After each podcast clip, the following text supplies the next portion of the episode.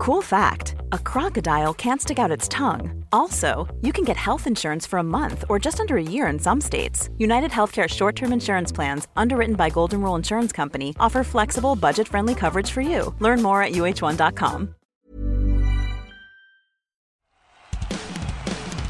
Hey everybody, I'm John Cena. Hey, it's professional wrestler Colt Boom Boom Cabana. It's Kyle O'Reilly. Matt Riddle, the King of Bros. Hey, I'm Double J Jeff Jarrett. I'm Rocky Azucar Romero. Support Wrestle Talk. Support Wrestle Talk, home of Luke Owen. Support Wrestle Talk.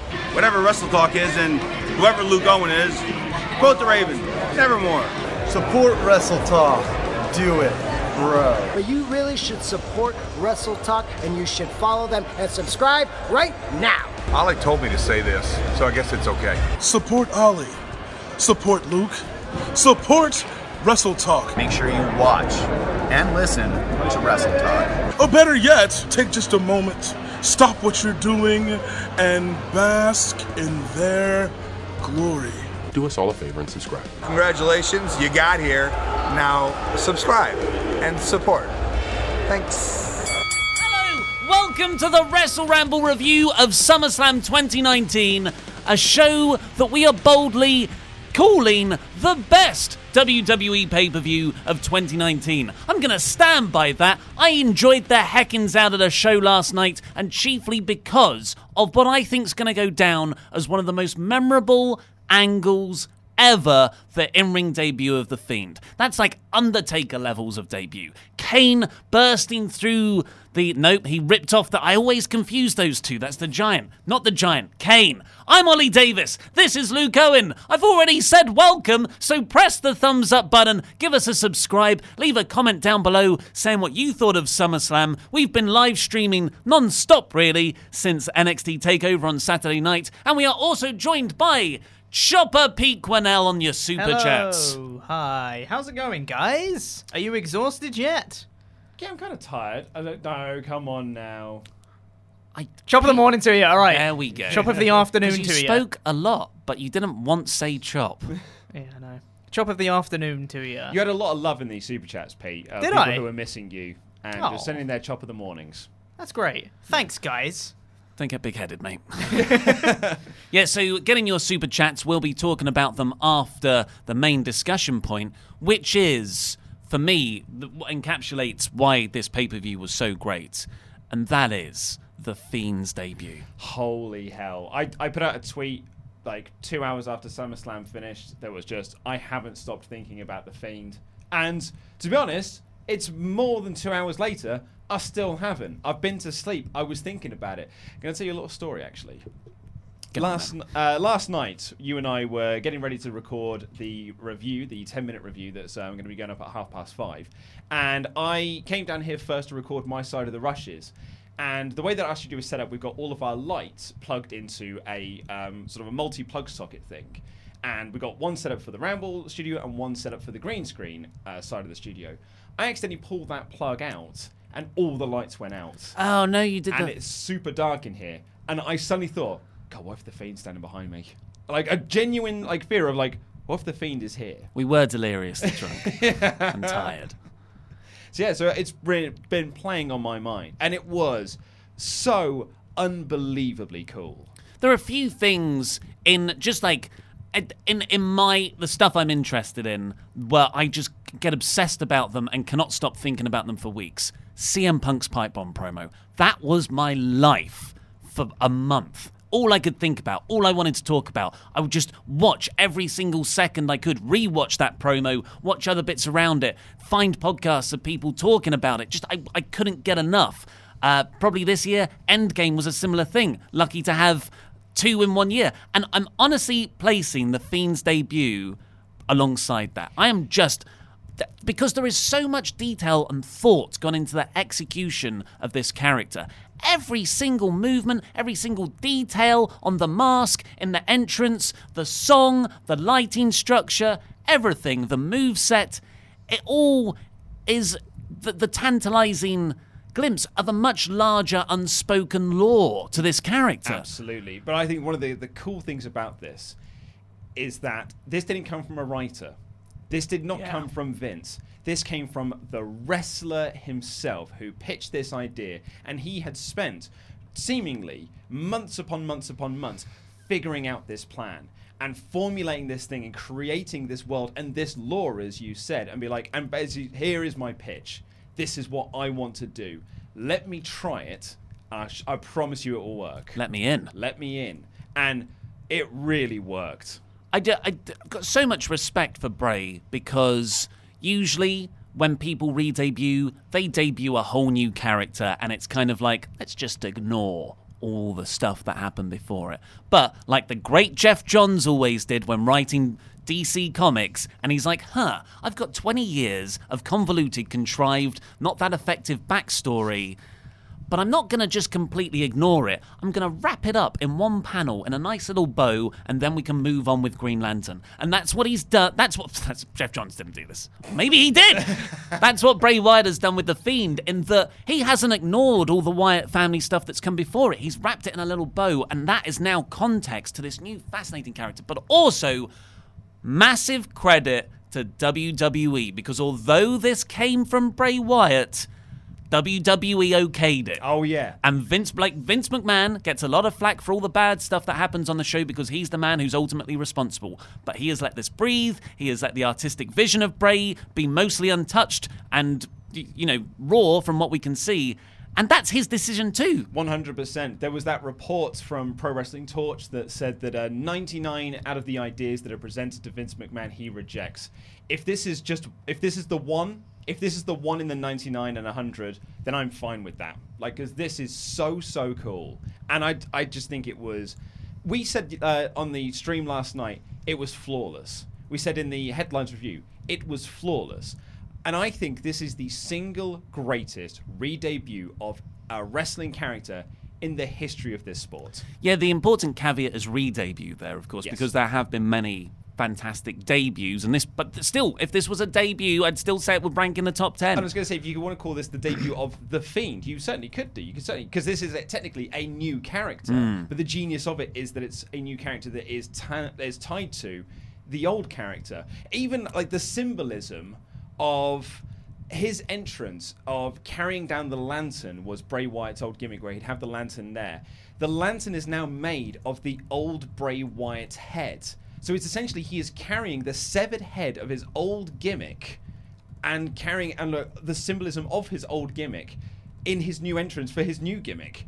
It's so cool. It's on the nose, but I've got no problem Oh, with that. Absolutely no issues with that whatsoever. So I was just saying, re-debut. There's not many of those. Uh, that's totally incorrect. Technically, Kane is a re-debut because he was originally Isaac Yankem.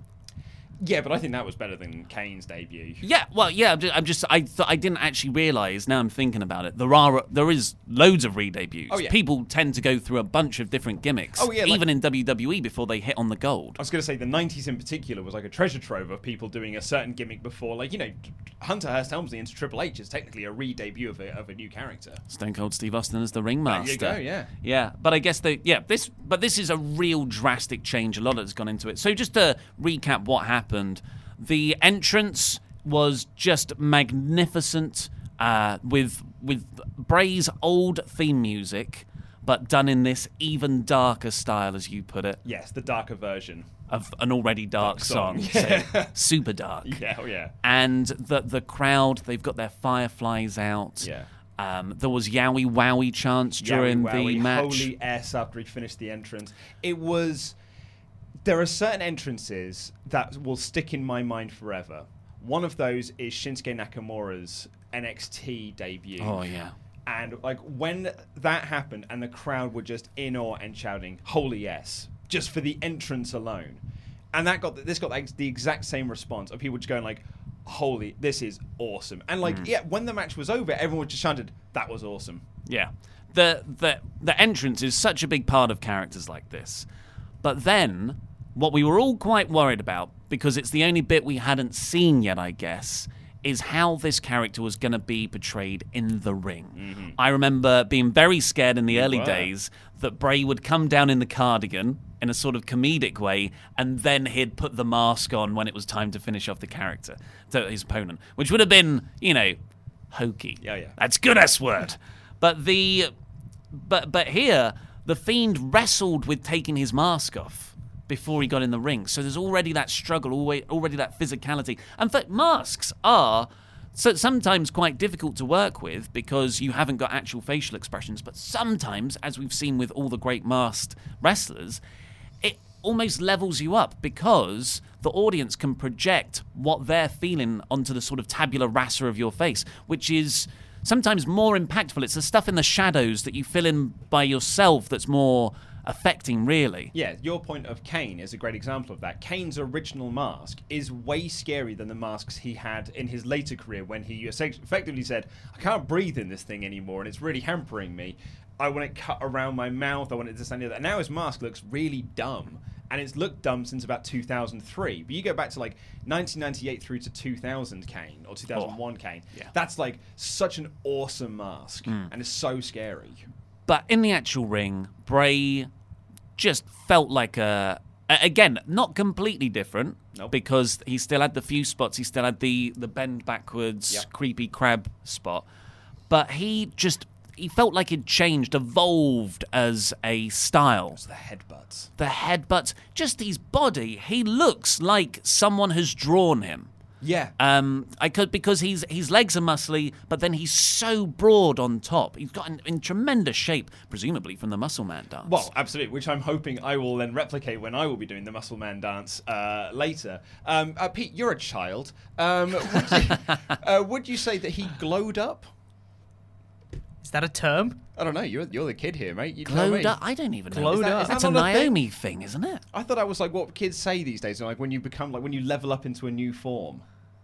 And it feels like he's leveled up I- into a new form. I feel like it's something like that. I don't know if it's glowed up because I feel like that's a Naomi thing, but okay, I think Maybe it's I've something it to do with completely a wrong. glow or Maybe I've- something like that. Maybe I've got it completely wrong. Imagine if they Funkasaurus this. After weeks and weeks of really serious video packages, out comes Brodus Clay as the Funkasaurus. Monkeys on a roll here. Somebody call my mama. and he ju- and Bray Wyatt does come out glowed, and just as Naomi's entrance, kind of want that more now. This is going to be one of those things. So to kind of get us Hmm. back on point after I've kind of taken us off track a little bit. This is now one of the coolest things in WWE. In fact, actually, it's probably the coolest thing in wrestling at the moment. That everyone will be fuming is not in WWE 2K20. Oh my god, you're totally right. It's a good point. Just just to, to talk more to Chopper here. Chopper is a he's you don't do well with horror films, do you? Not even a little bit. No. So how were you watching this? Well, I couldn't watch it live because various reasons, but I heard it was amazing, so I very quickly went to watch it on the network. And the network was out of sync, so I couldn't watch it on there. So I went on the YouTube channel to watch it.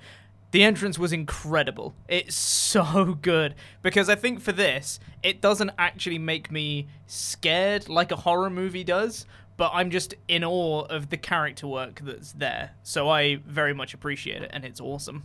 Even the Bray Wyatt head, because that lantern, when you look closely at it, those eyeballs are stitched up. It's a total Tom Savini thing. Oh. It, it feels like it's come directly from the set of one of the early Friday the 13th movies. Do you want to say who Tom Savini is, just in case? Uh, so Tom Savini is know? a special effects uh, maestro from horror movies in lots of the 80s and 90s, actually even the 70s as well. He did stuff for uh, for Dawn of the Dead um, with George A. Romero, uh, Friday the 13th.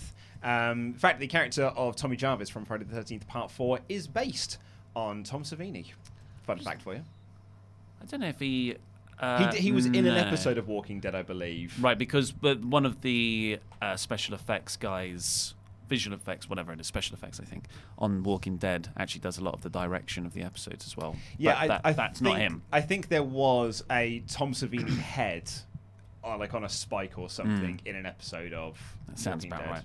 Uh, but yeah, just to just to wrap up uh, this match, Bray literally broke. No, not literally. That's the wrong use of the say. word. Literally. Yeah, it's this image right here. Yeah, he he had a spot, a new move, part of his move set where he just cracks the head like that, like Yeah. you would kill, sneak up behind uh, a henchman on a boat in the 80s and just Yeah. silently eliminate them. Or if you know to bring it back to Tom Savini and uh, Friday the Thirteenth, if you were Jason, Mm. Jason has often wiped out people just with the the twist of the neck. Uh, but if, for me, that could have been the finish Yeah, we we said at the time like we freaked out when he did that. because it's that that's the sort of thing that you could just protect as a oh my god he did the like the punt or the pop-up power bomb on the apron Yeah. or the stomp like those are it's a big move that will write you write the person out for a month at least but you only use it very rarely get that move over and other uh, like the rest of the time he actually won the match with the mandible claw a pinning mandible claw Yes. rather than a tap Yeah, coup de grace. Uh, so Finn went up to do the coup de grace. Finn actually did get a little uh, flurry of offense, Yeah. which was really, really awesome. Actually, because I, think that it's it, it turned it into not a squash match, which I, I really appreciate, and I think it actually made the match even better. Um, but yeah, Van, uh, Balor went up for the coup de grace, and he caught him with the mandible claw and just threw him to the mat, and yeah, choked him and pinned him essentially. And I think you said that the only thing you didn't like about the match, aside from the commentary, which was uh, pretty awful. I would have just had no commentary for this match. I mean, I would say that for a lot of WWE matches, but yeah. But I think it would have worked here. Oh, in particular, yeah. At the and then it just like afterwards, uh, what was it? Bray's at the at the fiends at the ramp doing this cool en- exit at the end, and Michael Cole. What did he say I about think the he was just Undertaker? like, what was that? Oh, yeah, it's- uh, yeah. oh, he said something about the Undertaker. Or yeah, I was just like, shut up, Michael Cole. yeah. But um, I think the other thing you said was that Finn was sort of up after the mandible claw. Yeah, I would have had him down for helped out and stuff. And it, it ties into the, the, the neck snap thing that you were talking about, like as a way to write off a character because the report is that Finn's taken some time off. So you really could have like sold this thing that Finn was so devastated he ha- he's now going to be away for, for a few months. Diggity, dig, diggity dog.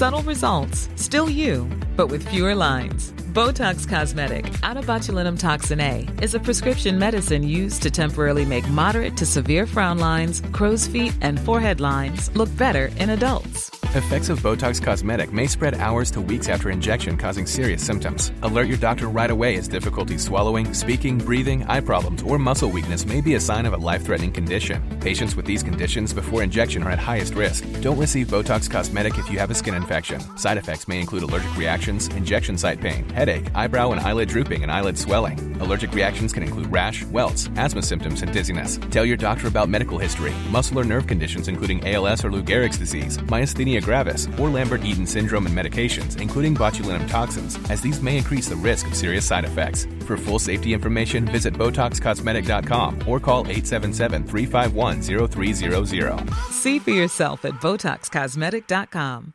Want flexibility? Take yoga. Want flexibility with your health insurance? Check out United Healthcare Insurance Plans. Underwritten by Golden Rule Insurance Company, they offer flexible, budget friendly medical, dental, and vision coverage that may be right for you. More at uh1.com.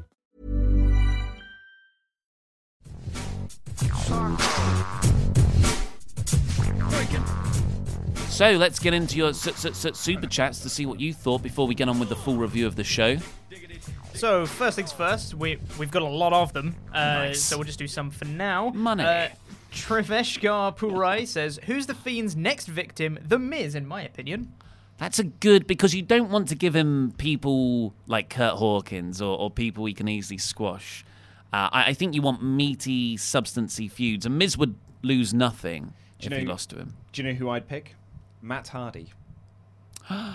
you tie it into the whole deleters of worlds thing, and you essentially build a storyline based around. You kind of like tie into sort of like previous Bray Wyatt feuds or partnerships, and that's how you do it the next feud. Yeah, or maybe sort of an interim step Yeah, because uh, oh yeah, it- it could be it's like an interim yeah. thing. Yeah, it's not not- not a way to like let's get him over even further, but just a way to like let's further this character. Let's take a few more steps forward before we take the next big leap with a big feud. because you had WWE legend Kurt Angle, WWE legend Mick Foley, then you can have legend status Matt Hardy, Yep. And then of course WWE legend The Miz. Absolutely, yeah. But I mean, if they're talking about sort of like the Mount Rushmore of WWE legends, that, that's your four right there. The Miz is, you Oh, know, oh, got a visitor's pass at least. yeah. Uh, Tim Arndt comes in and says, I can confirm that during the Fiend versus Balor match, an injury was suffered. Don't worry though, my wrist will recover.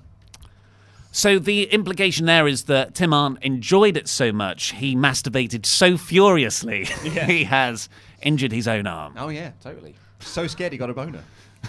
It's Believable. Uh, Sparks says, uh, "Was that an actual Edge return or just a segment?"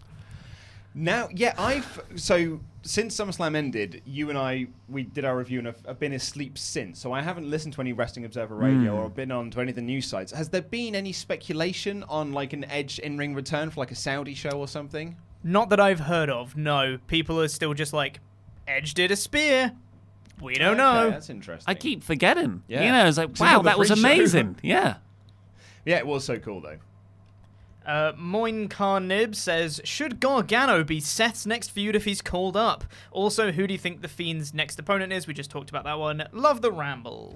Oh, I love you too. Love you too. Uh, I think s- Gar- if Gargano is going up to the main roster, which certainly seems to be the case, he is going to be Cesaro this time next year.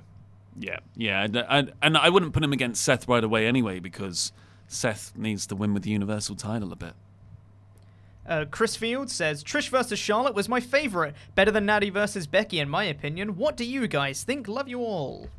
We'll get onto it in the full review, but I really enjoyed the Becky Natalia match. I Loved it. thought Charlotte Trish actually dragged a lot. Uh, I, the crowd were very into it, and I'm I'm fine with being the odd man out here. But for me, I wasn't really invested in it uh, because I didn't I didn't believe in the action. Uh, but I really liked the angle afterwards where Trish got the big send off. It needed five minutes less. Yeah. Like, oh it, yeah. It was the so second long. second longest match on the show, and it really didn't need to be.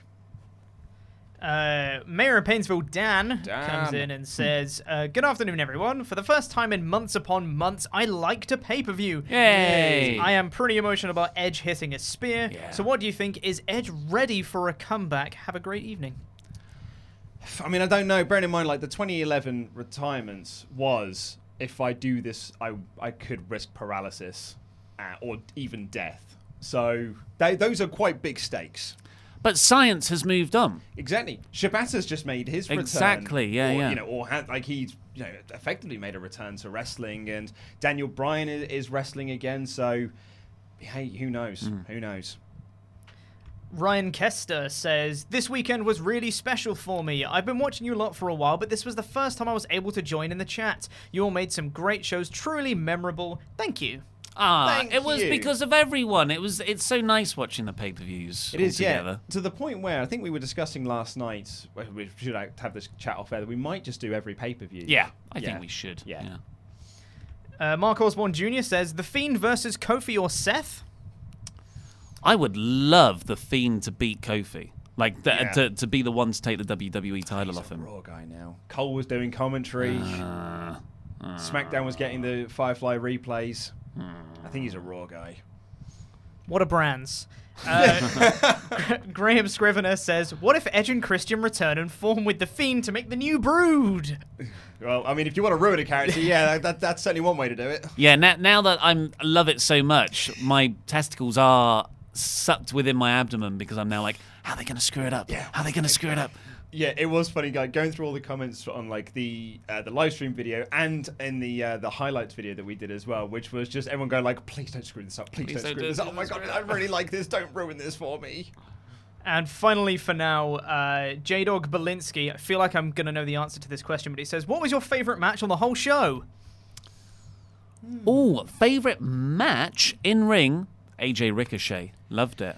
Yeah, I think if I'm going to say, yeah, I mean, I, my favorite thing on the show was the Fiend and like the encompassing match. Yes, but I yeah. think for like just a wrestling match, I think I probably would go AJ Ricochet as well. I'd agree.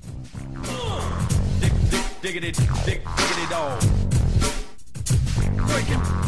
Let's get on with the full review of the play by play. So, on the pre show, uh, the first hour, we really didn't have to live stream. People were effectively watching us watch Booker T talk. And while eating Chinese food. Yeah.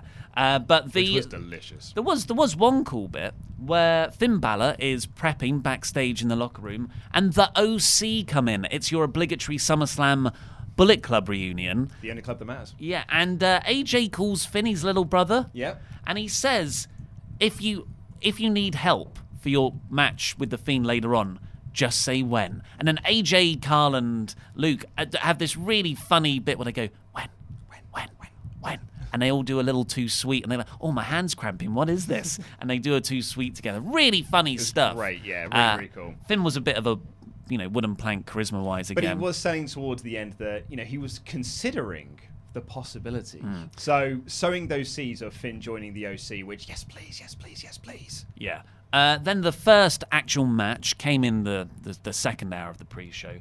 Oney Lorcan versus Drew Gulak for the cruiserweight title. I think, to be honest, we could probably just record us saying this stock phrase and use it for every cruiserweight match going forward, which was really good in ring action. No one cared. Yeah, the crowd were pretty much silent. Uh, it wasn't. Look, this was a good match, and in ring wise, it was very snug, which I enjoyed a lot. But if you compare it to the other cruiserweight matches of the past, the, the, the brilliant Cedric Alexander, Buddy Murphy stuff, doesn't even come close for me. No. As much as I love Oney Lorcan, uh, and those running uppercuts are fantastic to watch. This was just a kind of weekly TV match, and the finish came, you know, where you would expect, Yeah. as opposed to oh, here's another three more minutes of really heightened drama. I think that's fair enough. Yeah. Yeah. Uh, but Drew Gulak retained. Then there was a bit of comedy where Drake Maverick is looking for R-Truth in the what would you the pre-show panel area. Yep.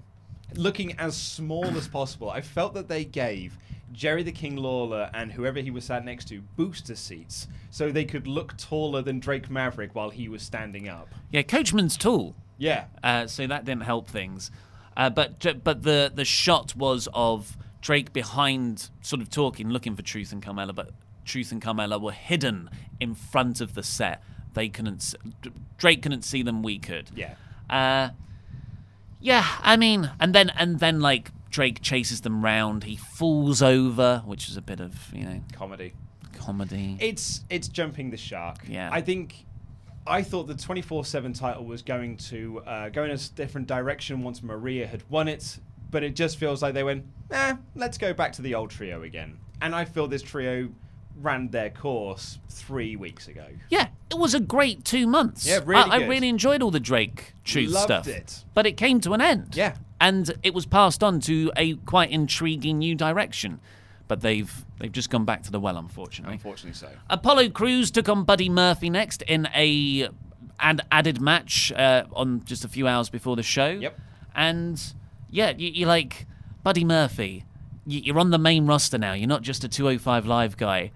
And here you are still on the kickoff show. He went he got called up to the SmackDown roster after WrestleMania and this is his debut match for the main roster. And it's at SummerSlam on the pre-show in a match that ended in a DQ. It's pretty much a 205 live match. It was a joke. Yeah, but I when they were wrestling, I thought this was this was the the quality, the level of quality I would usually expect from 205 live matches. But Apollo Crews was- can't be in 205 Live, Ollie. The comments have told you this numerous times. He's quite obviously kayfabe under 205 pounds, I think. Um, but yet, this was more of an angle. The match went about five minutes, but then Rowan appeared, Big Red, Big Red. and quite brutally beat up Buddy Murphy Oh, because, yeah. of course, Buddy Murphy told on him at the end of SmackDown to Roman Reigns Yes. as Rowan being the man behind those Roman Reigns attacks. And we saw Daniel Bryan backstage looking conflicted, is the way I would describe. He's still unsure of. It's still hard to get a read on what hmm. Daniel Bryan thinks of this whole situation. Yeah, and I so I thought when we saw this angle, I was like, oh, okay, so this is foreshadowing something that's going to go down in SummerSlam itself. And the fact that we got three or four replays of the Roman angle, we thought, oh, well, there's definitely going to be something played out on this show. Nope. There was no Roman Reigns appearance, which was bizarre for a SummerSlam. Uh, there was no Daniel Bryan appearance outside of this little backstage shot. No further continuation of this storyline, apart from this, you know, the little Rowan bit. It's it's weird, and to be honest, I don't like events so big as SummerSlam being used as weekly TV. Yeah, I, I, I appreciate that. But I, I actually, again, to give Vince credit, if uh, Meltzer's report is to be believed, is that we were going to get Roman versus Bryan or Rowan, but Vince decided that the storyline needed more time to develop and then took the match off the card. I'm giving a massive thumbs up to that because why rush something? Let something breathe. Look at the, the brilliance we got with Bray Wyatt. Like, let these things breathe and gestate. So we're giving props to Vince. I'm going to give him props to that. You're right. I agree, but it's a situation of his own making. Start the storyline sooner. That is also Stop rewriting SmackDown a few hours before it goes on air. Bryan was going to have his career-altering announcement, so he was tied up in all of that, which has now been dropped. Tiddlewanks. Don't give me that. Uh, then we got Elias coming out. He sang a nasty song about Toronto. Yeah. Uh, so Toronto clapped along with him. Oh yeah, of course, yeah. this, this, this doesn't get heel heat anymore. Not real heel heat, anyway. There, there was some. There was a, a few good lines Oh, that y- got. there are. I was going to say, it's, but it's pantomime. Yeah. It's it's designed not to because he just goes and the Raptors suck. So you go boo, but you're not booing him because you don't like him and you think the Raptors are great. You're just booing him because you know you have to. Yeah, I, I get a kick out of it. But of uh, after he's ragged on Toronto for about three minutes in a song, Edge comes out. Edge's music hits, and we were both like, "Yes, I love this song." Understand? And see it like every time I see Edge come out, I just forget how much I love Edge. Yeah. He's so intense. He's got such a great look. I love the guy. So cool. And he comes down to the ring. He doesn't pick up a microphone, and you you called it right away. I said he was sta- the way they were standing in the ring. I was like, he's going to hit a spear, and you went no. No. And I, and I was like, he's not holding a mic. And then you said, oh, the way they're standing in the ring though. And then he charged and hit this spear, and we lost our goddamn minds. It was crazy. It's so like that is a huge sort of development. It might not mean anything in terms of a future in-ring return, But it does mean it's the first spear from Edge in eight years. and that was a joy to see. Oh, it was a joy to see. I mean, wasted on the pre-show, really. Yeah. Uh, I that's sort of a, a great spot I would have saved for the main card. As a way to sort of like, no, I mean, I was about to say buffer between some matches, but I mean, it got such a good like pop, then it might have actually damaged the match that came after. No, I think uh, that's, but it's not a match, is it? So that sort of gives people to recharge Yeah, that, for the, the that might bit. be true. Yeah, but I thought it was a uh, a really really awesome moment uh, for Edge. Um, then we got Alexa Bliss and Nikki Cross versus the Iconics in another lately added match for the women's tag titles. This was pants. Alexa Bliss and Nikki Cross are now babyfaces. That is that is it now. I think that we can definitely say as a fact they are now babyfaces because the commentators were talking about what a great friend Nikki Cross is to Alexa Bliss and what a great friend Alexa Bliss is to Nikki Cross. So that whole storyline that Bliss is just messing with her or whatever has been dropped or whatever and they are now just best friends and they are the baby faces. You wait till Raw. They'll be heels again when they face the Kabuki Warriors. I hate this storyline so much. Yeah. Uh, and this match was no good. In ring, it was terrible. I thought, uh, just just bad all around. Uh, the commentary was Corey Graves was in obnoxious mode. I didn't quite like how that sounded either. Uh, Alexa was cosplaying as Buzz Lightyear, and the Iconics. It was Billie Kay, wasn't it? Had her Maleficent headdress on, so it was sort of a Disney versus Disney thing. That is by far the most interesting thing that happened in this match. Yeah, Alexa Bliss tried to fire at um, I think I believe it was Billie Kay The with the, with the laser uh, thing. But as we pointed out in the live stream, not one person when uh, Alexa did Twisted Bliss said that was falling with style, which is failing with style. The joke is right there. Right there for you. Uh, but yeah, I that was rubbish. It was rubbish. Um, main card starts. Uh, we get some pyro. I wish they gave Edge pyro. Yeah, but you don't want to like you know give away the big pyro at the st- on the pre-show, do you? Well, then put Edge on the main card. uh, and we opened with Becky Lynch versus Natalya. Speaking of confusing heel face dynamics, Mm. So you know this is fine. I, I'm I'm all for three dimensional characters, but at the same time, Becky Lynch is one of your mo- more over characters, and you want to give her as much momentum as possible. And to do that, you really need like some clearly defined heel characters to go up against. Like Lacey Evans. Natalya, in her home country, wearing a Canadian flag. Why would you do that? Just splits the audience. Yeah, because so she's been acting heelish for the last couple of weeks on TV. And then she came out here with the Canadian flag, and I was like, oh, okay, so she's going to be a babyface of the match because she's in her own home, uh, home country. Then she starts telling the crowd to shut up, and I was like, oh, so you are a heel. In which case, why did you bring down a Canadian flag? Yeah. Who booked that? Yeah, it's just sloppy. It it's uh sloppy. it's like just uh, again, I'm all for multifaceted characters, but this is just it's quite simple. Just just keep it simple, here. But also, like, if you're Natalya, why would you carry in a Canadian flag and then tell your Canadian fans to shut up? Yeah. This makes no sense. Thankfully, The match the in-ring stuff here I really, really enjoyed, mostly because it's a submission match, which I thought they adhered to that stipulation very well. And I never really seen it done so well of using the ropes and turnbuckles and ring posts to enhance submissions. There was this great spot early on where Natalya had a sharpshooter on Becky Lynch round the second turnbuckle. Yeah, I, and like uh, with the around the board as well. Like it was so so cool. Mm. V- Like visually, really really awesome. And it was built around, as you said, them not being able to have rope breaks and the them using their submission moves to try and like I'm just going to do as much damage as I possibly can to make you tap out, and the person in the submission move trying to use scrabble to whatever they can to try and gain some sort of advantage to get out of the hold. And you had them trading submissions as well. Becky did the sharpshooter, Natalya did the disarmer, and, and eventually Becky won with the disarmer. I thought it was really really good. Yeah, for me, best women's match on the show Yeah. by by a, I really liked it Yeah, by a long I'd way. bet so by a long way. Yeah. Uh, then we got Trish Stratus doing. Look, her her delivery's bad anyway. I think we can all agree on that. Yes. But the script that she had to deliver here was awful. I'm a mum. It was I'm a mum as a blah blah blah women's champion as a Hall of Famer. Like no one speaks like this. No, it was bad. Uh, so that was bad. But then we got Dolph Ziggler versus Bill Goldberg. Yeah, this match is exactly what you wanted it to be, and then some. Yes. So just to give you the whole overview of this, Dolph comes out, cuts a promo how Goldberg isn't good enough to face him. Goldberg gets the great entrance. That's all I want to see, really. I just want to see an entrance and I want to see a spear. I don't even.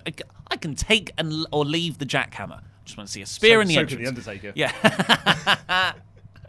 Goldberg comes out. Uh, there's a great opening where Dolph just they, they square off, and Dolph really quickly hits a super kick, goes for a pin, For a one kick out at one, yeah. and that was like a really fast opening. It was a really good way to hook you in. Hits another super kick, what like kick out at one, but then Goldberg spear jackhammer, win in one minute fifty seconds. Lovely stuff. Brilliant, lovely, and he's walking off. Then Dolph gets on the mic again. You can, anyone can get lucky once. I want you to fight me again. So Goldberg's like, all right, then. All right then. and he walks down and he hits another spear on Dolph. And I'm like, ah, that was funny. It wasn't as good as the first one, though. I don't really know why you would have done that. But like a joke that gets sort of rubbish in the middle, but because you just keep doing it, gets funny again. Yeah. Goldberg walks off. Dolph again gets on the mic and's like, "Yeah, yeah, I can still beat you. Give me another chance." And Goldberg's out the arena by this point. point, and then his music starts up again. He comes out, it like picks up Dolph, taps him on the shoulder condescendingly. Looks like he's just going to leave him there, but doesn't.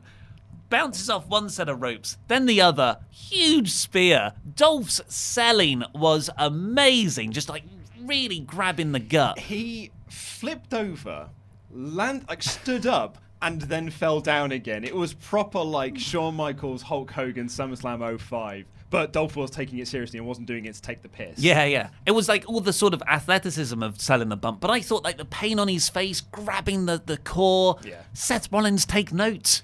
That's how you sell the torso. I was going to say Seth was like backstage looking at Dolph and looking at Ricochet, going like, "Oh, what marks selling their injuries." Psychology. Yeah. Don't need that at the top of the card. To, uh, to your point, I remember Kevin Smith telling the story when the uh, the Clerks animated series. There's a joke where they're doing like the Batman walking up the wall, where you kind of film you just walking along and they flip it up, and it's them walking over a building, going like, "Why are we walking like this?" And the camera writes itself and shows they're just walking on flat ground. And Kevin Smith tells the story that the guy who he was running the show with would be like, "We do the joke three times, it's funny. You do the joke four times, it's not funny. You do the joke 27 times, it becomes funny again." It's the Family Guy approach, really, uh, with those those chicken guy fights. Um, so I loved the Goldberg Dolph stuff. Yeah. I thought it was brilliant. This was, at up to this point, a great SummerSlam already. Yeah. Um, then we go backstage. Biggie and Xavier have this fun pep talk with Kofi. They say they've got a special celebrity guest to help psych him up. Uh, of course, it's in Toronto, so the Toronto Raptors just won the NBA, whatever. Like everyone had to mention that in their promos. Every single person had to mention it. Remember the three weeks after WrestleMania where no matter what feud you were in, you had to begin with, and congratulations to Kofi and Becky Lynch for winning at WrestleMania. It was that, but with the NBA Toronto Raptors Stanley Cup. Yeah. Stanley Cup World Don't- Series. don't- no, no, yep, that's exactly what it is. Watch everyone get triggered.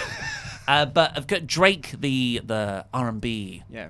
brilliant, just genius R and B artist. Watch out, ladies. hmm He um that he said we've got Drake here, but it's Drake Maverick, and Drake Maverick did a funny rap, name dropped Ealing, which is a place in West London. I was gonna say, actually, place near and dear to my heart, so they got a big pop out of me.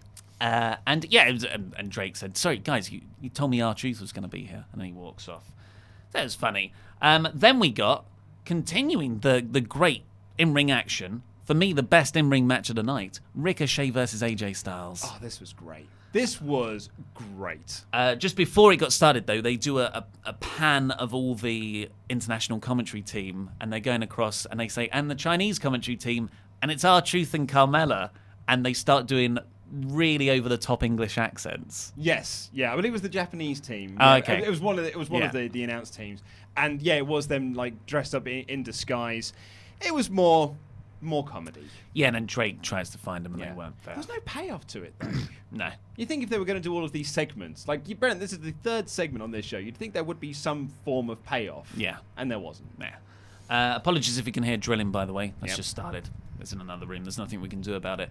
But this in ring match, first of all, Ricochet comes out dressed as Nightwing, which is the. Uh, oh, come on, help me out. Dick Grayson. Dick Grayson, Robin, sort of graduation character. is an awesome comic book character from DC. Uh, the glow up, I believe it's called.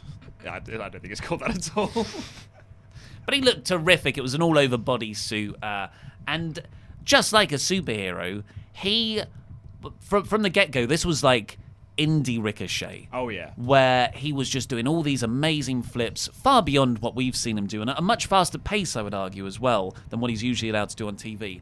And then, quite early on, there's this fantastic spot where the club are outside because AJ's been thrown out the ring by Ricochet. Ricochet goes to dive, but there's this convoluted, really in, like cool looking flip over the ropes, and then runs on Karl Anderson, Luke Gallows, and hits a Hurricanrana on AJ. Yeah, so just to reiterate that, he essentially stepped on Anderson to then step onto Gallows, like on their shoulders, and then hit a Hurricanrana on AJ.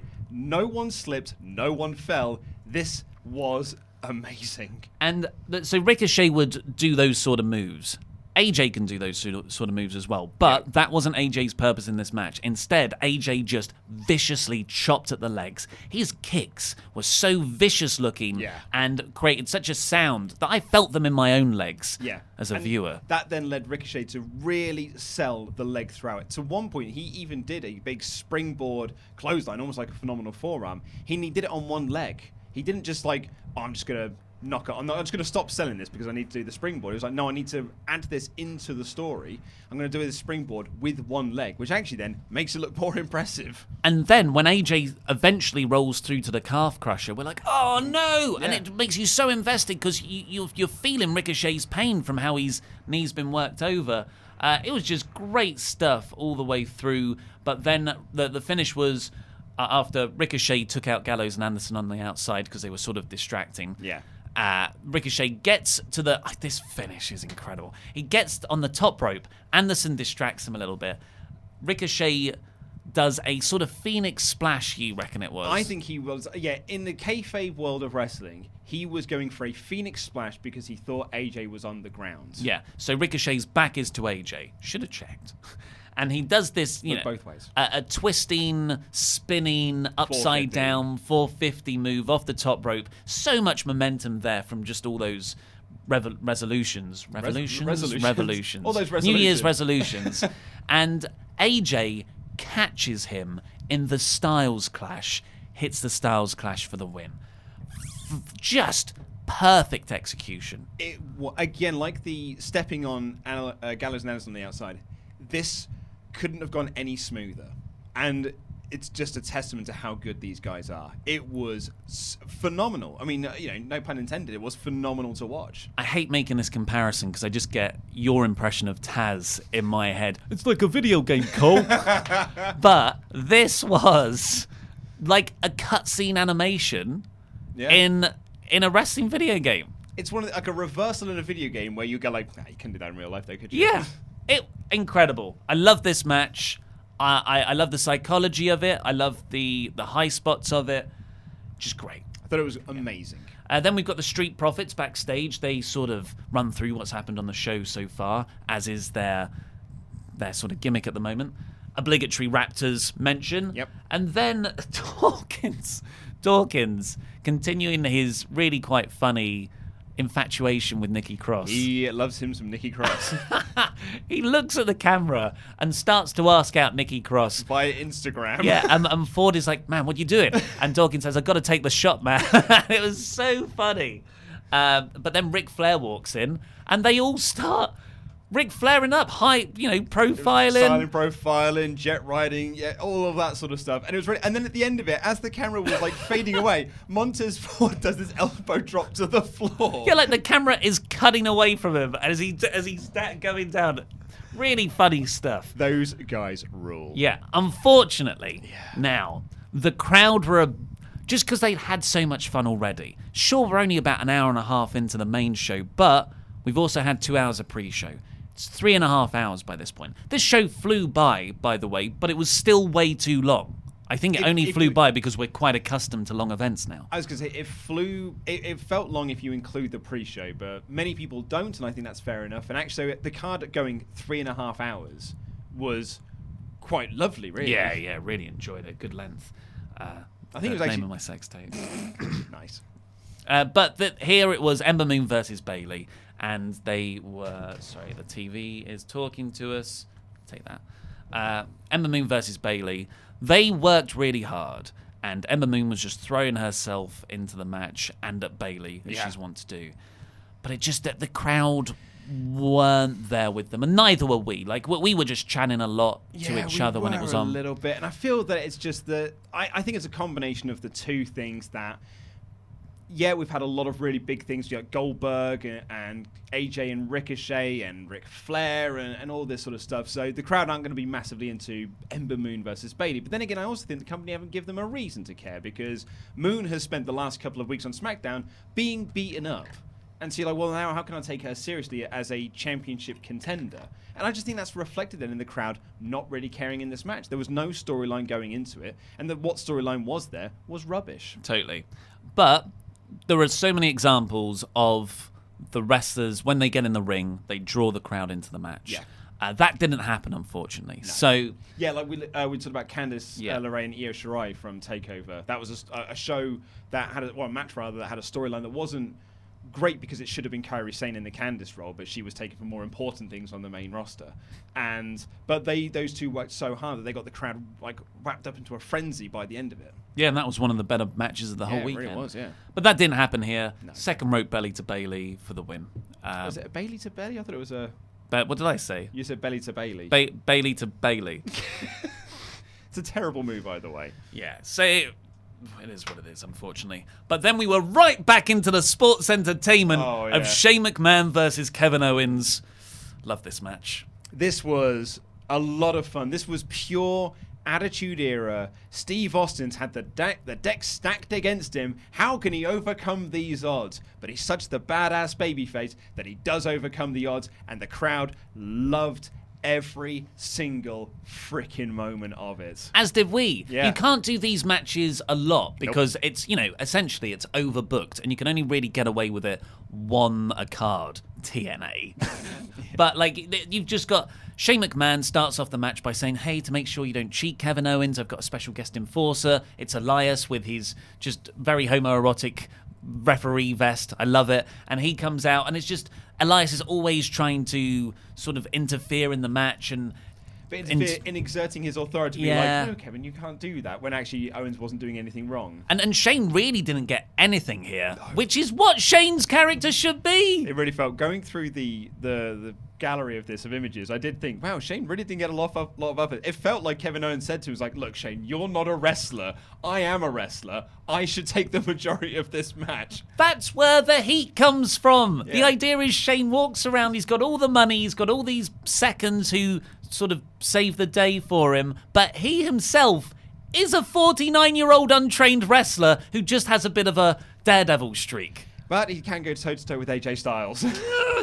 Why did they start to do that? He wrestled that whole WrestleMania tag match, really, against Kevin Owens and Sami Zayn. it was Daniel Bryan's return match to It was this return match, and they were like, "Do you know who needs to work the majority of this match? Shane." Yeah. But here, this was how he should always be used. He's Yeah. just beaten up all the time by Kevin Owens. And really, the, the drama is in how are they going to screw Kevin Owens over? Not in, ooh, I believe Shane McMahon can legitimately defeat this very accomplished former Universal champion. Yeah. Uh, No, even to the point when you called this brilliantly, when you called it, it was a near fall of a DQ. Oh, it was brilliant. Yeah, so there was a there was a, a, a really good visual pin after the pop up power bomb, and then Elias slid in the chair, just like that kind of baiting. Go on, hit Shane McMahon with the chair, because then you'll get DQ'd and you'll have to quit, which was something that was set up in that really good go home promo they had on SmackDown on Tuesday, and Shay, uh, sorry, Kevin Owens really teases that he's going to use it. And Shane was essentially baiting him into doing it, sort of like tapping him, tapping himself on the face, being like, "Just hit me there, just do it, just hit me right there." Yeah, and I, I bought into Owens nearly losing his rage because he's got that sort of character trait at the moment. And Kevin Owens goes to swing it and stops just next to Shane's head. And Shane's selling of it, he was ready to take the impact of it. I was so, it was a really like visually so cool. Yeah, I bought into it. I bought really. into it as a DQ. The, the only thing I can think about how, uh, like in comparison, is is that really great Randy Orton Christian match. Yes. where the title could change hands on a DQ. It was the spit into the face. Yeah, and you kind of forget about it, and Yeah. then Randy kicks him in the dick That's at the end, yeah. and that's exactly what happened here. We got uh, the ref is pulled out of the ring when Kevin Owens had it won. Kevin Owens and Elias brawl They outside. did a ref bump, and you th- and they did everything they could to make you think that Shane is winning this match, and I, I think they pitched it brilliantly. Yeah, yeah, and then Owens gets in, and the referee get, like he's got the chair because the referee's down, but then the referee gets up, sees it. Yeah, and then he was just like, "Oh yeah, no, I'm not going to use it. I'm not going to use it." So the referee's getting rid of the chair. Owens turns around, boots right to the McMahons, to the grapefruits themselves. The big grapefruits. Grapefruits. And yeah, hit the stunner and got the win. Sports entertained I was. Yeah, very attitude era. Dick, uh, dick kicks, Yeah. ref bumps, Oh, stunners. Loved it. Uh, now, of course, I imagine there's a portion of people going, wait a second, Ollie, weren't you really annoyed at Seth Rollins for kicking Brock Lesnar in the dick? Captain Hypocrite over here. I, I understand where you're coming from. I think I it's just- different. I just think you're wrong. I think it's different.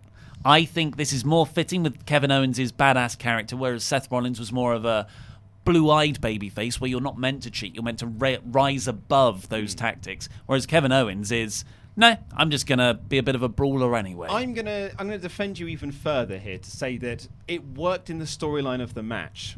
The one that Seth did to Brock didn't work in the storyline of the match.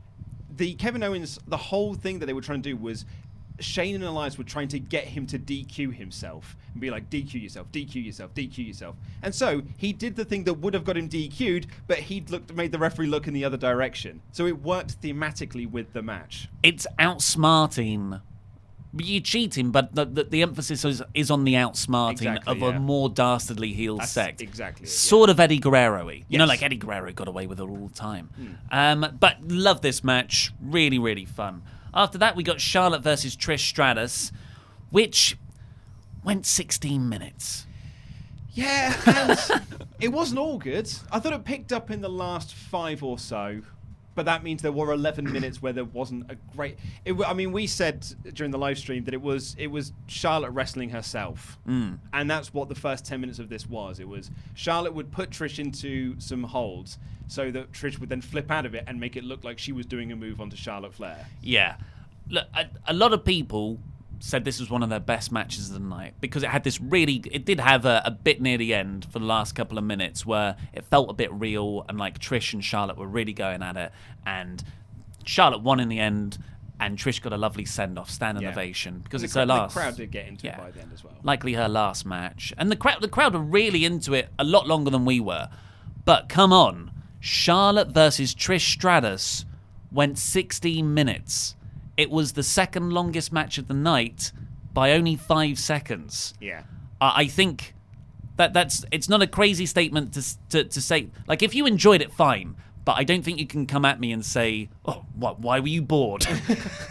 I felt it dragged a bit. I never fully bought into the action. I know that's not the point of it. It's the it's the nostalgia pop for Trish. But for me, nostalgia pops should be very, you know, they're they're, they're best served as little things, like a like a five minute match, Yeah. not a sixteen minute match. And by the end, I'd, I'd say the last five minutes of this were very good. You had Trish locking in the figure eight on Charlotte, which was a really like that really got the crowd up. Some big boots from Charlotte, and then yeah, she locked in the figure eight and won.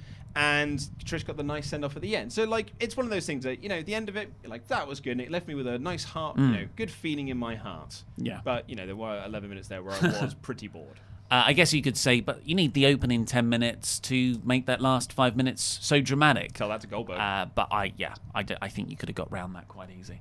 Uh, Seth Rollins, this was brilliant. Seth Rollins is backstage warming up, and then Bret Hart walks into shot, wants to get out there as quickly as possible, sort of taps him on the shoulder, go, go on, good luck tonight, mate, and walks off. Yeah, he more he may as well have called him Roman Reigns. Yeah. He doesn't even know who this guy is. Like, good luck tonight, Roman, and walked off. There's a you remember Casper, the, the Friendly the- Ghost? Yeah, the the movie, the live action movie they did. Dan Aykroyd is in that movie as Ray Stantz from Ghostbusters. And there was a, an online comedian who once said that you can almost see him like chasing the paycheck as he's running off screen. he just like comes in, says his lines, and he's just got his eyes fixated on something. He's like, and it's the guy holding the paycheck, going like, "It's over here." Yeah. Just say your line, and then I'll give it to you. But what's so good about this? It was naff anyway. It's that it's just, it just reeked of desperation of like Seth Rollins, please. Look, Bret likes him. We know he's been a bit of a dick on, on Twitter recently, and there's some rumors floating around about him. But please, look at Bret. You like Bret? He's in Canada. Uh, but the best thing about it is Bret does the the quickest pep talk ever. It's Yeah. just a touch on the shoulder. As he's walking off, he looks at the camera as if, yeah, that right? like, he could not care less. Is that? Can I have my money now? Oh, I thought it was very funny. funny, uh, which was not the intended effect. It really wasn't. Then we got Randy Orton and Kofi Kingston, which was the longest match of the night. By five seconds. So it's a shame here because they started off hot. Oh, didn't they just? And actually, it was so needed. This feud has been, for the story they had to play with, lackluster in its last few weeks of booking. The two go home angles for this show over two weeks were two of them doing separate promos. And it just felt like no one was really into this match, like in terms of the creative department, because they weren't writing anything for them to do. And that's a real shame because there is a lot to be told. here. There's a lot of storyline to be told here to mine into and really make Kofi seem like a big deal, make Randy seem like a really big threat, make the WWE Championship seem important because at the moment it feels like the third most oh, important yeah. thing on SmackDown at the moment. That's your that's your top title on the brand. So it felt like these two knew that at the start of this match because they were like, we need to go as if this is, this is a blood feud. We need to. The, the, the start of this match did not reflect the last three weeks of TV. Mm. And I really appreciated that. I thought it was really needed. Yeah, they got up in each other's faces immediately. Even when Greg Hamilton was still doing the ring introductions, Yeah. uh, that that like Randy's just being a, a proper dick, pushing Kofi over over the top of the referee. And then when the match gets underway, Randy's just like he picks up the pancake and tries to give it to Kofi, and Yeah. he picks it up again and he throws it at him. It was really good stuff. But then it just it just dragged. It just, felt like flattened out. Yeah, it did. It just sort of dragged a bit. The crowd was so into it at the start as well. Really, really into it. But they started to fall out of it as well. Like at this, when they were like both hot at the start, they were like, "There's chance of uh, Kofi stupid, Randy sucks," which I thought was, excuse me, quite nice and event- inventive. But they then just started to quieten and quieten and quieten and quieten, which then really didn't help when you give them a BS finish. Mm. And this was a real BS finish. Yeah, the crowd were uh, unlike Bayley and Ember Moon. The crowd were there for them. Yeah. But both guys put on the wrong kind of match. I think so, It yeah. were like it wasn't a bad match, but it it dragged unfortunately. It's Had Triple, a- H, it's Triple H syndrome. yeah, it is, isn't it? It's just that we need to go 15 minutes minimum. Yeah. And and we have to do this style of match, and that's Yeah, match we need to do. Even though the, the crowd aren't going with you, you're not changing your direction. Um, yeah, like if, if AJ and Ricochet goes 11, 12 minutes and the, the quality of what they're doing in the ring, and then you, you compare it to this match, it's like, ugh. Uh, but the the, the, the, the the bit before the finish was amazing. So Kofi goes for a crossbody, and Randy Orton, as his as is his way, hits an RKO from out of nowhere. Yeah. And the follow up was incredible, where Randy just lays on his back laughing. Yeah. Like, ha, I told you. Told you. It only takes one. The most Yeah. dangerous letters. But then Kofi rolled out outside, which that, and I was like, oh, I, th- I thought Kofi could have kicked out. That would have been a better comeuppance for Orton's cockiness there. And then they sort of brawl a bit outside. Orton takes him out and sort of just shows him to Kofi's family, Hmm. and Kofi's family blankly react. Yeah, I don't know why they consider always do this because unless you're Ms. Dad, you'd never get reactions out of these people. Remember, like AJ's wife last year, who just like spla- like blankly stared as her husband went. Men's like, huh. See Well, you for dinner next weekend, Joe. AJ's doing his job. Yes, and I'll see you both next week when you come round. Yeah, it's um. So the the family sold this rubbishly, uh, it, and then like they're, they're out there, and the referee just counts them both out, and the crowd immediately just start chanting "bull s word." Oh yeah, and, it was. Yeah, and Kofi gets a kendo stick like he's snapped, and he starts hitting Randy everywhere, and the crowd got in a bit with that because hardcore spots EC dub, but then they just like remembered, oh no wait, this is a crap angle, and started booing again. So it's like. It's a bad angle. It came after a 16 minute match. Like, you're like, well, why did we sit around for so long if you were just going to do this?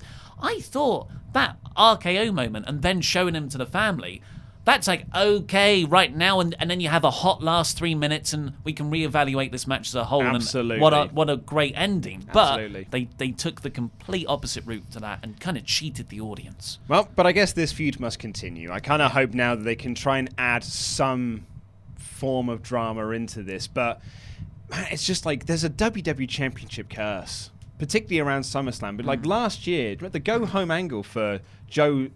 Uh, AJ last year was Joe reading a letter. Yeah. And it was like, oh man, what the big go home angle that was. Joe read a letter. And then it felt like, oh, well, now the feud is starting. And then that feud just got completely muddled.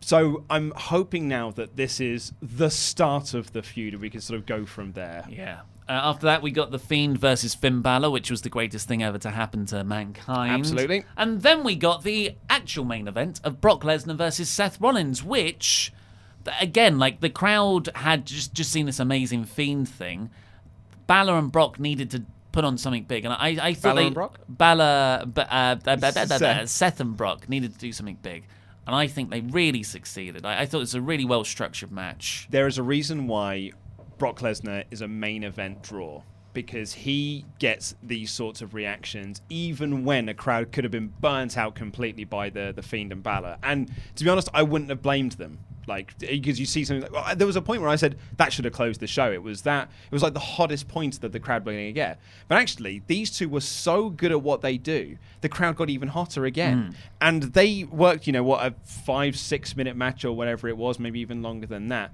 But I thought they worked it really, really well. I thought Seth did his babyface comeback really well. Wish he would have sold the rib injury, Yeah, considering that was the- considering that was the storyline going into the match. He, and it, all his selling was effectively. Ah, Yeah. Like a, a handful of times he'd put his hand on his rib and go, "Oh, Yeah, the uh, especially the big high spot of this match, and it was it was fantastic to, to watch as, as a visual. Was Seth Rollins hitting a an amazing frog splash? Got so much height and distance on it off the ring post onto Brock on the Mexican com- on the Spanish uh, commentary table. yeah." Uh, But then you're like the frog splash from that height on the most injured part of your body, the midsection. Rob Van Dam would sell that midsection when he did that move just in a regular match. It's bad psychology, folks. Like, you don't hit that.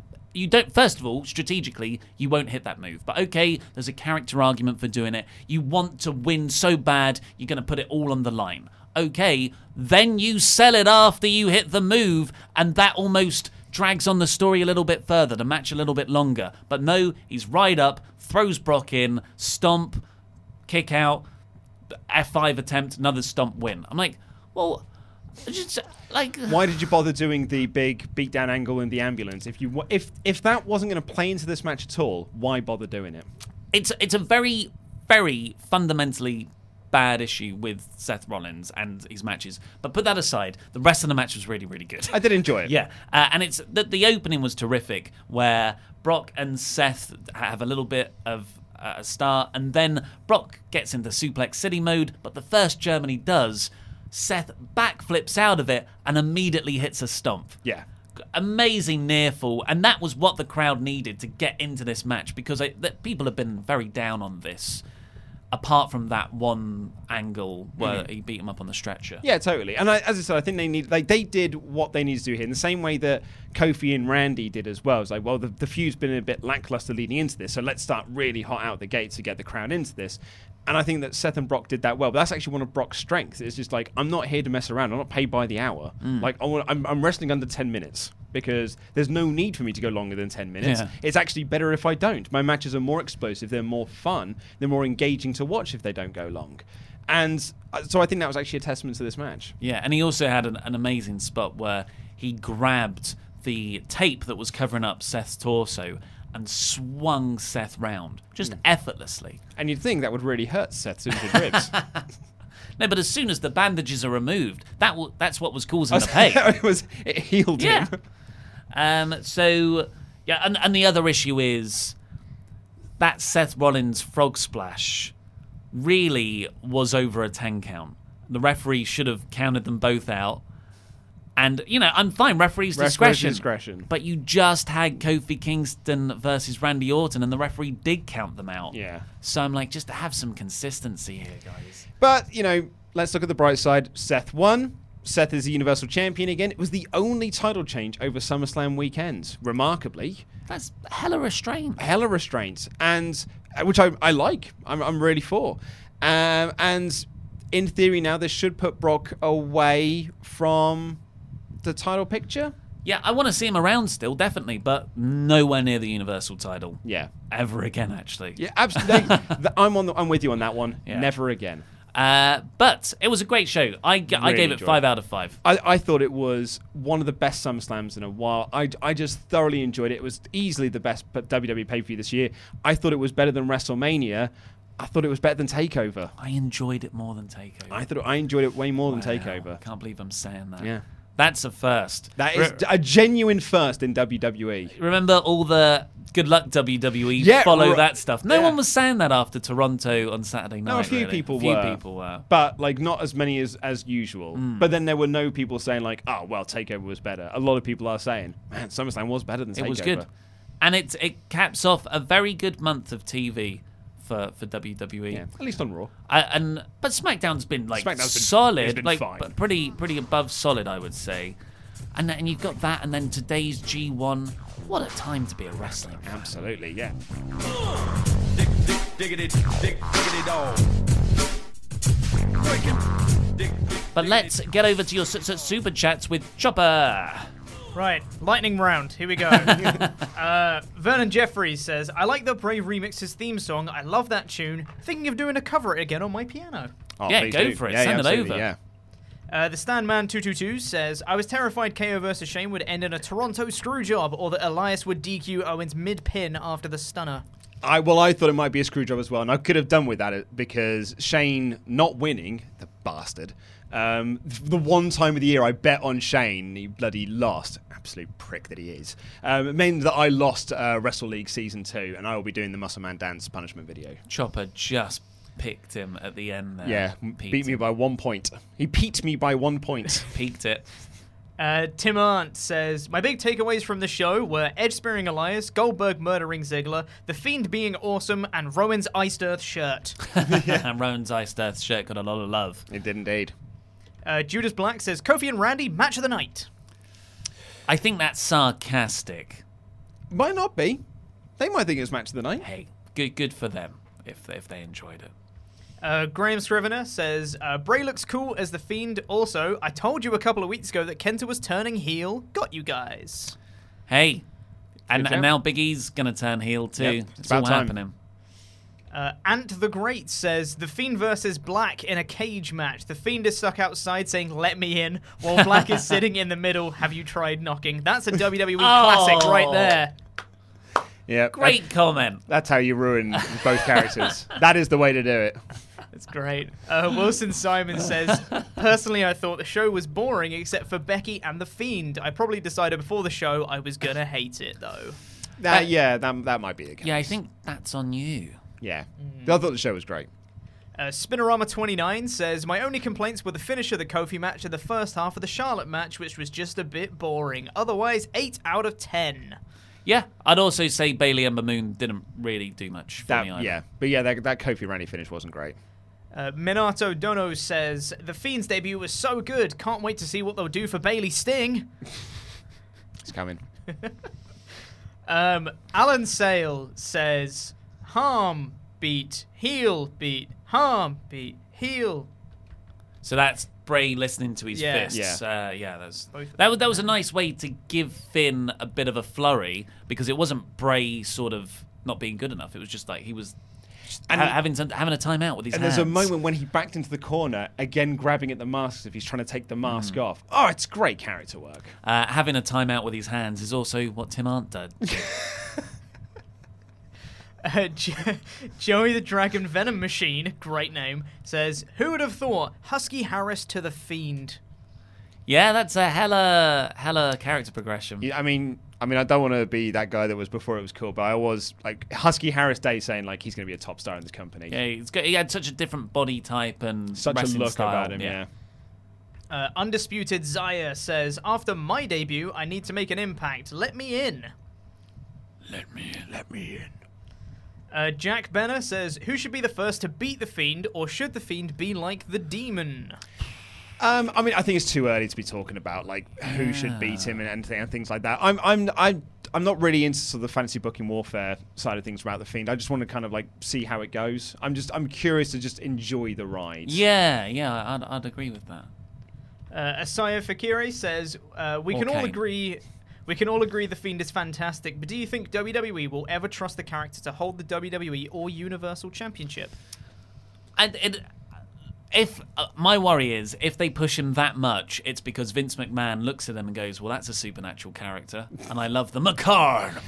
Or another way to look at this is that there was a lot of Bray Wyatt merchandise on sale at SummerSlam, and it Mm. would there's a lot on sale on WWEshop.com, and by all accounts, it's selling very, very well. It's mostly me. And if you want to get pushed in WWE, you become a big merch seller. That is how you get to the top of the game. And if his merch is selling that well and that crowd reaction, Vince may say like, "We've got a star on our hands. Let's push him, pal." Uh, Lord Zeus says, uh, "New Raw rankings: Rawsome, Raw Right, Average, Rawful, Bottom of the Barrel, Bottom of the bar rule is good. Barrel." I think yeah. we'll stick with what we've got. I forget what they are enough as it is. Uh, Dave and Rajan says SummerSlam was good, 4.5 stars, but you guys made it awesome, 7 stars. Also, my name is pronounced Dave N. Keep up the great work. Thank you for Thank and you. thank you to everyone for joining us over the Absolutely, weekend. It was really fun. It was a lot of fun. uh, Miguel 8A says watching Orton matches are always a bore to watch. Not always. Yeah, he, he he does have good matches, and it looked like he cared here. He just wrestled the wrong style of match. I agree. Uh, Pirate King Jake says The Fiend versus Aleister Black needs to happen. Yeah, but not for a long time. Yeah, I was gonna say. I- feel like everyone's just trying to rush this into like the big angles now. It's like in the super chats yesterday, everyone was saying we need to get Bray versus Brock next. I'm like, like guys, let's pump the brakes a little bit. Let's Yeah. not let's not rush this. Let's enjoy the ride. Let let's build. Bearing in mind, like this debut has been building since WrestleMania. Like, and that's why it's been impactful. It's had four months to gestate. Let's try and let's just let's, let's take this slow, take it steady. Let's not rush this. Yeah, you're all being the you know the, the creepy guy in the relationship. Well, let, us move in together. Let's do this right now. Uh, Ron's Rajan says, How long until they put 3D graphics of Bird Raptor on the Fiend's entrance? Oh, Oh, the the, augmented reality. You love it. I hate those graphics. I was thinking about it. I forgot completely about them. But the worst of the AR graphics was the Bliss and Cross ones with the little tennis balls with What's faces the on point? them. They're terrible. Uh, Sir Darko3 says, Who's ready for Seth versus Baron Part 5 at the next pay per view? yeah, someone else tweeted me saying like we're definitely getting Seth versus Baron next. Well, he's you know big return. Yep, we're talking about the biggest re-debuts in, in the company. Uh, Triveshkar Purai says, "Imagine the fiends using uh, the fiend using a severed head to show us his previous or next victim. Would it work? Aside from the cost factor." I think that'd be pretty cool. I think it'd be really cool. Yeah. I know, to be honest, I'd imagine Bray is fronting a lot of this cast. Hmm. Uh, Sadako three comes back again and says, "So does Ziggler get a random title shot now?" Could be. Never know. Uh, Ha- Anton He's, H. had, he's had enough this year, to be honest. He's had a lot of random title shots this year. It's true. Uh, Anton H says Lesnar to be the next WWE champion for SmackDown on Fox. It's not the worst shout in the world, It you know. could happen. Yeah. Yeah. Uh, Dutch three two five says uh, the Fiend has almost one million views already. Oh wow! YouTube. Well, that's that's another metric that WWE really look at. So oh, that's yeah. good. That is good. Uh, Will uh, Will Adams, Luke Owen's number one fan, Cheers, mate. says, "Hey guys, just here to say appreciate all the work you guys have done. I feel like you guys are really my friends and watch your videos every day." You are our friends, mate. mutual, the feeling is absolutely mutual. Let us in. Ben Johnson says, "Gargano versus Seth. This being Seth's heel turn." Uh, I don't think I I think Seth turning heel is a pretty good idea actually. Um, just because I'm a bit uninspired by him right now. Yeah, I, I, I think Seth. It, it certainly wouldn't hurt him. Hmm. Uh, I don't think it's like no one is sitting there going like, "Oh, he's so over as a babyface." Then you, you can't really turn him heel now, but maybe it could be at the right time. It, it would be difficult for them to reconcile how he's still going out with Becky Lynch though. But that, but they're not mentioning that anymore, though, are they? But Renee Young and Dean Ambrose, you just go, I don't know, just don't talk about it at home. yeah.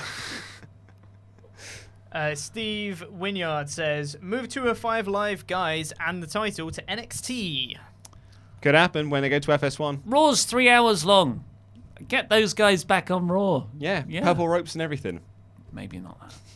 Uh, we got a five pound super chat, but the message was retracted, and I can't say who it's from. So thanks whoever it was. Thank you. Uh, Rons Rajan says, "Will Luke finally admit the mandible claw looks great on the Fiend?"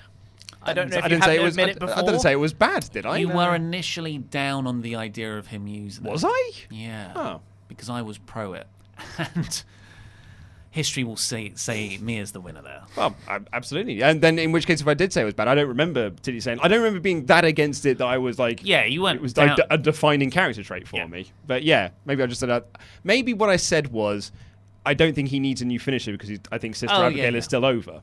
But yeah, it's it's fine to add it to a uh, repertoire. Absolutely. Uh, Michael Montiel says, "DIY to SmackDown. Also, would love to see Gargano versus Styles." Yeah, I was going to say DIY to SmackDown is what we were saying on the NXT Mm-hmm. stream. I think that'd be great.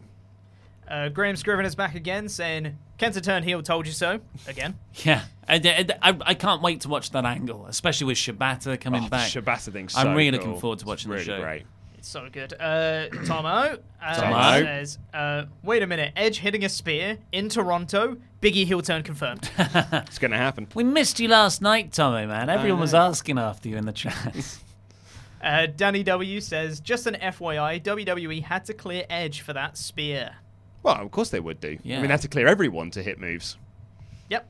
Uh, Has six says, "Fiend versus Strowman. Could this work?"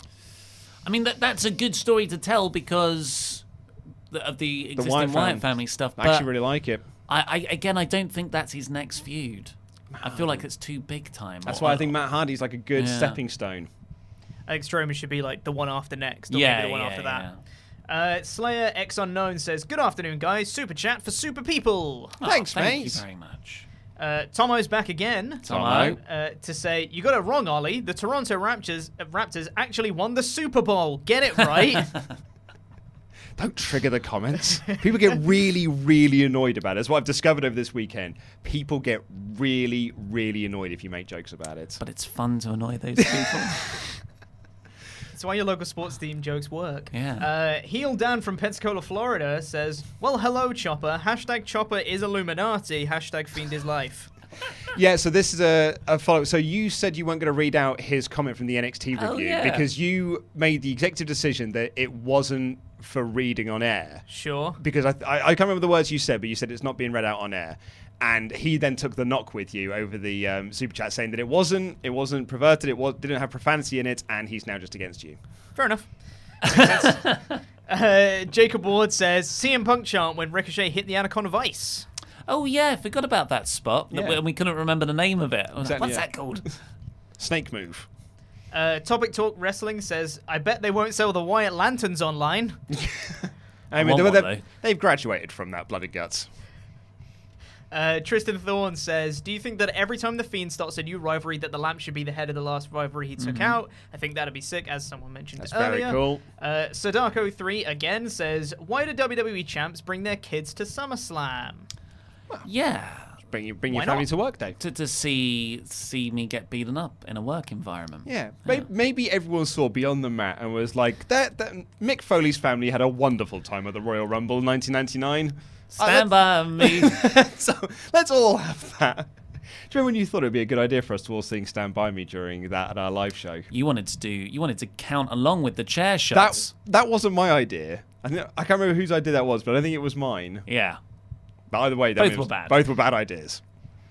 Jeremy Smith says, Good day, gents. Had to miss SummerSlam, but couldn't miss a lovely time with the boys. Now I'm off to celebrate my birthday exploring Badlands National Park. Thanks so much for the consistent content. Oh, happy, Happy birth- birthday. Have a fun time in the park. Lovely time in the boys. Lovely time in the park. Uh, Trent J says, The Fiend made me love WWE again. Yeah, I think that's that's Yeah, a good seen a, seen a lot of like really sort of people going like, oh man, this is why I like pro wrestling. I can finally enjoy WWE again." And it's like I love New Japan. I love AEW, but this feels so like WWE at its best. In, in their area, this is it's sports peak WWE. entertainment, I and it's it. and it's wonderful. Uh, Adrian Wells says, When do you think Velveteen Dream will get the call up? What's next for Bray? Um, well, let's answer the dream question because we don't really know what's next for Bray. But um, I don't know, man. Like uh, we, I thought he'd have been called up this year because he was kind of at, he, he kind of ran out of things to do in NXT, but he still got the championship, so probably not anytime soon. Yeah, I think maybe after Mania next year. Yeah, but also if I'm Dream, I'm not in any rush, mate, because you're not going to get those entrances when you get to the main roster. You're going to you're going to Bobby Roode your career. If NXT is going to FS1, maybe they want to keep him as a featured player on that. It's very true. Uh, Yoshi Nokami says, Hello there, guys. Love your work. The Kofi versus Orton match was worse for us in the crowd because we couldn't see the family angle, and to us, the Ah. match just ended without any reason. Yeah. Yeah. Yeah. I mean, to be honest, actually, the way they filmed it and showed it on the network, they, they didn't show the referee counting. The bell just rang, and the commentators went, oh, it's a count out. Yeah, so anticlimactic. Yeah. Uh, John Michael Bagsane says, uh, Matt Riddle to retire Goldberg. Hey, man. Like, it feels like that if, if WWE is smart, they would try and capitalize on this. Yeah, I think they're they're building it as well because Yeah. they, they had an interaction on that uh, watch along with Riddle and Goldberg. I don't know if that was what Riddle told a story about when he met Goldberg, and Goldberg was Mm. very upset with the comments that he made about Super Showdown. Yeah. But what I don't want this to be is Will Ospreay Vader. Yeah. Uh, that's the last thing I want this to be. Yeah, Riddle should like Goldberg can lose and it's fine. And actually, that will massively elevate Yeah. Riddle. Uh, Joey the Dragon Venom Machine is back again, saying, SmackDown Live, Brock comes out, F5's Kofi. Yeah, I, it could happen. Yeah, certainly is building into October. Steve Winyard says, What next for Bray? Lesnar to put over the Fiend? Uh, I I wouldn't put Brock in that slot. We've already talked about it potentially being Matt Hardy's a good Yeah. idea. Uh, Tim Arndt is back again, saying, I sold my wrist more than Seth sold his ribs. Again, because Tim Arndt was so excited by the Fiend, he furiously masturbated and injured himself. David Cantliff says, uh, The Fiend is my new spirit animal. Yeah, he's great. Oh, what a terrifying spirit animal! Uh, Nico the Arms Dealer says, I think Becky learned the sharpshooter from watching The Rock perform it. It was that bad. You got to sell it more than the person in the move. Yeah, That's Rock. I was gonna say it always did look like Rock was being hurt, but it's like, oh my god, I'm getting cramp. I'm getting cramp. Uh, Jeff Perulo says, Fiend versus Demon at Clash, please. I'll be rocking my support my support Wrestle Talk sign, second row on camera. Oh, nice. Their ad is for Roman Daniel Bryan at Clash, supposedly. Okay. Well, I mean, so it's always kind of subject to change. I think they're already advertising like matches for Hell in a Cell, which is you know way months out. So may, it may happen, it may not happen, but um, I mean, it very well may happen. Uh, I don't know if we're going to get Demon though at Clash Champions. If the reports are he's going away for a bit. I'm glad that you've got a support Wrestle Talk T-shirt though. There was a Cultaholic one opposite the hard cap. I think he said a sign. He's going to take a sign with him. So I mean, either way, thank you. Uh, Undisputed Zai's back again, saying, Soon I will take over. Run. Soon I will take over. Who said that? Uh, Undisputed Zaya. Okay, cool, cool, good for you. Marcus Roman says, Fiend versus Taker at Mania, so Taker passes the torch. Yeah, I mean that's a great I, I I would actually a, a Bray burying his own demons, going up against all those big feuds of the past, which he has done on Twitter. He's sort of addressed them. Yeah. and that'd be a really nice, like, make good for that feud. Yeah, it really would do. Uh, Dacky Smurf says The Fiend versus Luke Harper. Well, that would, that would require Luke Harper to get on TV, and I don't think that's happening anytime soon. And I just don't think it's you know Luke Harper's got no momentum. People have kind of forgotten about him, unfortunately. So Well, that's not a good idea. He can't do a southern accent, so why bother putting him on TV? Uh, Uncle Nunny says Fiend versus Taker at Survivor Series. Fiend wins with the Mandible Claw. Love it. I think that's a Mhm. great idea. Uh, Tomo, it's back Tomo. again. Tomo. Generous uh, donation saying, I do apologize for not being at either the Takeover or SummerSlam streams. I've been really sick lately and have been getting out of bed very late. At least I'll be here for tomorrow's stream, I hope. Ah, well, mate, feel well, better, yeah, Tomo. absolutely, yeah.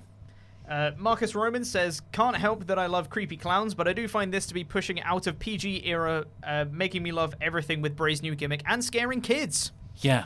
It's still within the PG confines, though. Oh, it's pushing it though. Uh, yeah, but it's still But within- in- but in a good way, absolutely, yeah. But it's like the um, the takeover main event. Like that was a PG match, but it was pushing the boundaries of what you can do within the PG limits. I love like when I think about back up being a child myself, seeing that really scary stuff, and it was like probably too adult for me, but not too too adult for me. I that that that'll impact a lot of kids. That will be burnt into their memories. Jurassic Park. Yeah, yeah. Like Jurassic Park. I saw Jurassic Park in the cinema when I was seven years old. My dad was like not sure if he was going to take me to go and see it because he uh, read the book and he was like. The book's very violent. Like, I don't know if I, I should take my, my kid to go see it, but it's Spielberg, so it should be okay. And he said the first thing I did during that raptor sequence is I just buried my head into his arm because I couldn't look at the screen. And he went, Oh, I've made a terrible error. I was fine after that, though. I was Character fine. building. Yeah, it's, it was character building. To the point when I was talking to my friend about it the following day, I had no memory of that scene whatsoever. It's funny you should mention it affecting kids because Tristan Thorne just says, By the way, the Fiend has given my seven year old nightmares. Definitely shows how creepy he is. Perfection. Character building. Character building. Uh, I missed one from earlier, so I'm going to go back and check that real quick. Apologies, Killjoy, uh, who said, I listened to your SummerSlam 2000 review recently. Big thanks for Ollie for getting the words boner check stuck in my head for the last couple of days. Do they tell that story? He did, yeah. Boner check. Boner check. Ah. Uh, Undisputed, Undisputed Zahir is back, just saying, just trying to get over, guys. cool. Cool. Yeah. Keep at it. Uh, Has Six says, Will Matt Hardy be broken or not against the Fiend? Um, I don't think it matters. Uh, yeah, I, w- I would prefer not goofy. I would prefer like serious Matt trying to talk Bray down. Yeah. Otherwise, you, you put you don't want to put the fiend, which feels serious, in with the more wacky side of the woken universe. Yeah, completely. Uh, and then it's just Killjoy who just reminded me to find the super chat that I missed earlier. So that is all. Well, The thank Chopper chat. conspiracy. Skipping people's comments. Chopper hates It hates was an chats. accident.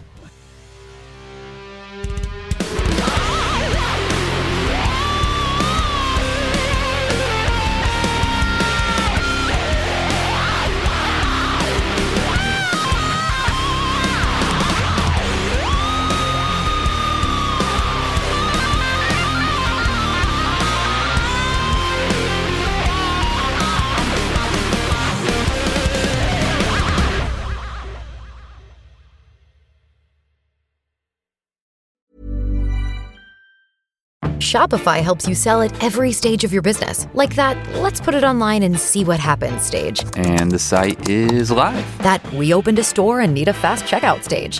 Thanks. You're all set. That count it up and ship it around the globe stage. This one's going to Thailand. And that, wait, did we just hit a million orders stage?